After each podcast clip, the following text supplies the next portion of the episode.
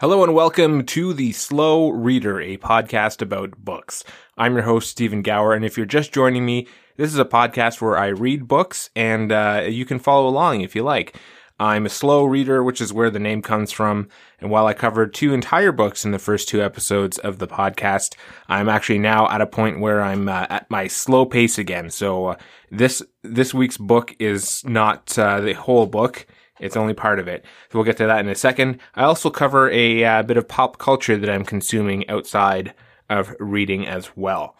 Well, today we cover, we started Gone by Michael Grant. I started reading that in March 5th, and uh, the last page that I read was on March 13th. So in total, I'm in counting, I'm eight days reading this book. I have um, I'll get to uh, some stats in a little bit.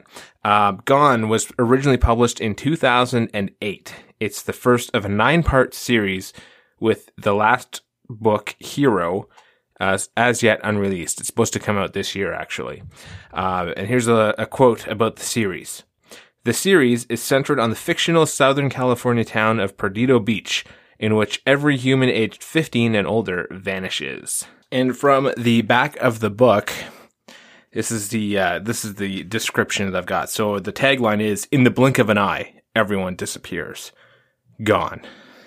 Everyone except for the young, teens, middle schoolers, toddlers, but not a single adult. No teachers, no cops, no doctors, no parents. Gone too are the phones, internet, and television. There's no way to get help. Hunger threatens, bullies rule.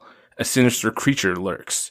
Animals are mutating. And the teens themselves are changing, developing new talents, unimaginable, dangerous, deadly powers that grow stronger by the day. It's a terrifying new world. Sides are being chosen and war is imminent. The first in a breathtaking saga about teens battling each other and their darkest selves, Gone is a page turning thriller that will make you look at the world in a whole new way. And the uh, pull quote on the back from Voya, a starred review, if Stephen King had written Lord of the Flies, it might have been a little like this.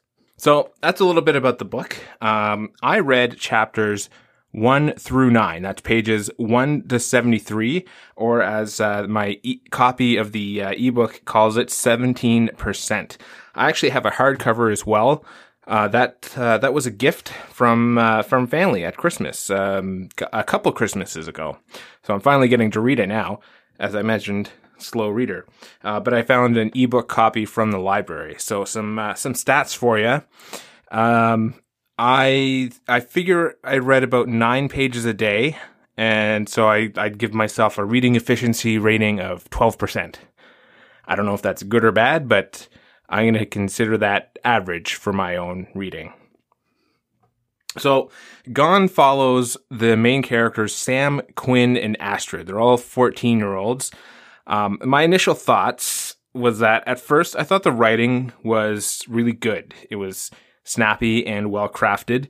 And one of the quotes that I really liked at the beginning was Quinn was his own clique, which was maybe why he and Sam clicked.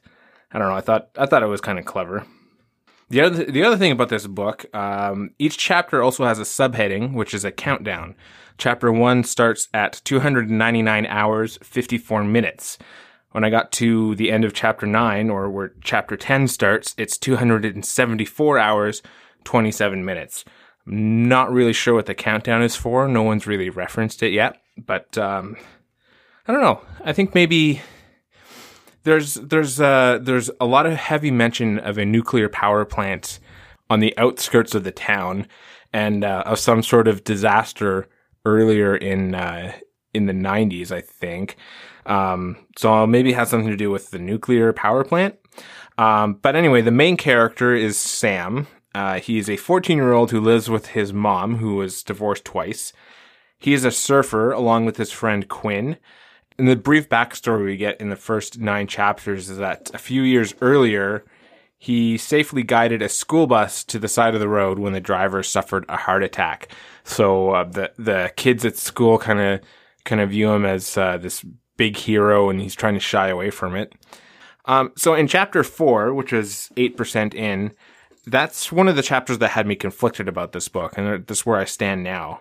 Um, on one hand, uh, I didn't believe Sam stepping up to take charge to fight a fire and rescue a crying child inside the building. Although I guess that's what the school bus story was supposed to set up for. But on the other hand, um, this is also where the superpowers are first introduced. So I'm thinking maybe that might be also a reason that he's uh, confident enough to, to take charge. It's related to one of his superpowers, I guess. I, am not entirely sure. Um, either way, as far as how the book is written, most of the children are acting like children, so that's that's good. Um, Sam, Quinn, and Astrid they seem a little bit too adult at times, but um, I think they're reverting often enough to a childlike mindset that I think it's working for me.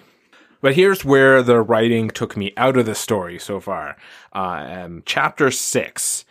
Grant describes one of the 14 year olds walking through a McDonald's, and I will read the passage of, uh, of that description for you. He found the walk in freezer. He yanked on the big chrome handle, and the steel door opened with a gasp and a breath of cold steam. Inside were metal racks and box upon box of clearly labeled hamburgers, big plastic bags of chicken nuggets, chicken strips, fries, a smaller number of boxes of sausage patties, but mostly lots of burgers. He moved on to the walk-in refrigerator, not so cold and pristine, more interesting.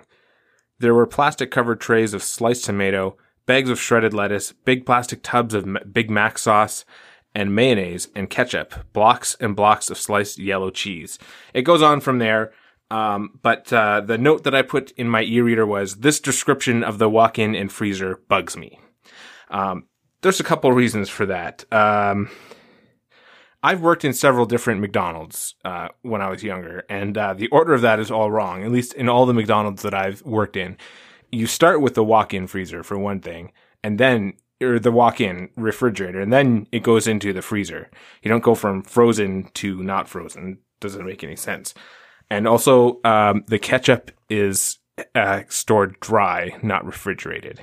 But uh, I I could go on about the description of the of the walk-in itself and how it's apparently not set up very well at all. But uh, uh, that's getting into too much detail. But the other thing that bugged me was that this character also apparently found a paper chef hat next to the grill, and unless they do this in Perdido Beach, this fictional town in California, they do not do this at any McDonald's I've ever worked at or visited. There are no paper hats for the people in the kitchen.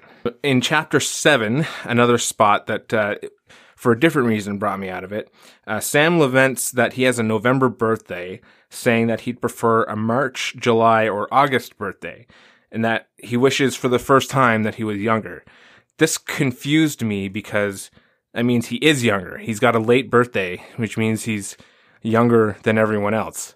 I don't I don't understand unless what he's saying is that he turned 14 in November and the other two friends are 13 so he's a year ahead of them. I'm not sure, but the point is is that I the way it's described it makes no sense. From my experience um, the people born in November, if they're in the same grade as you, they're usually uh, like if if you're if you turn 14 in March in one year, the people born in November in the next year turn 14 after you.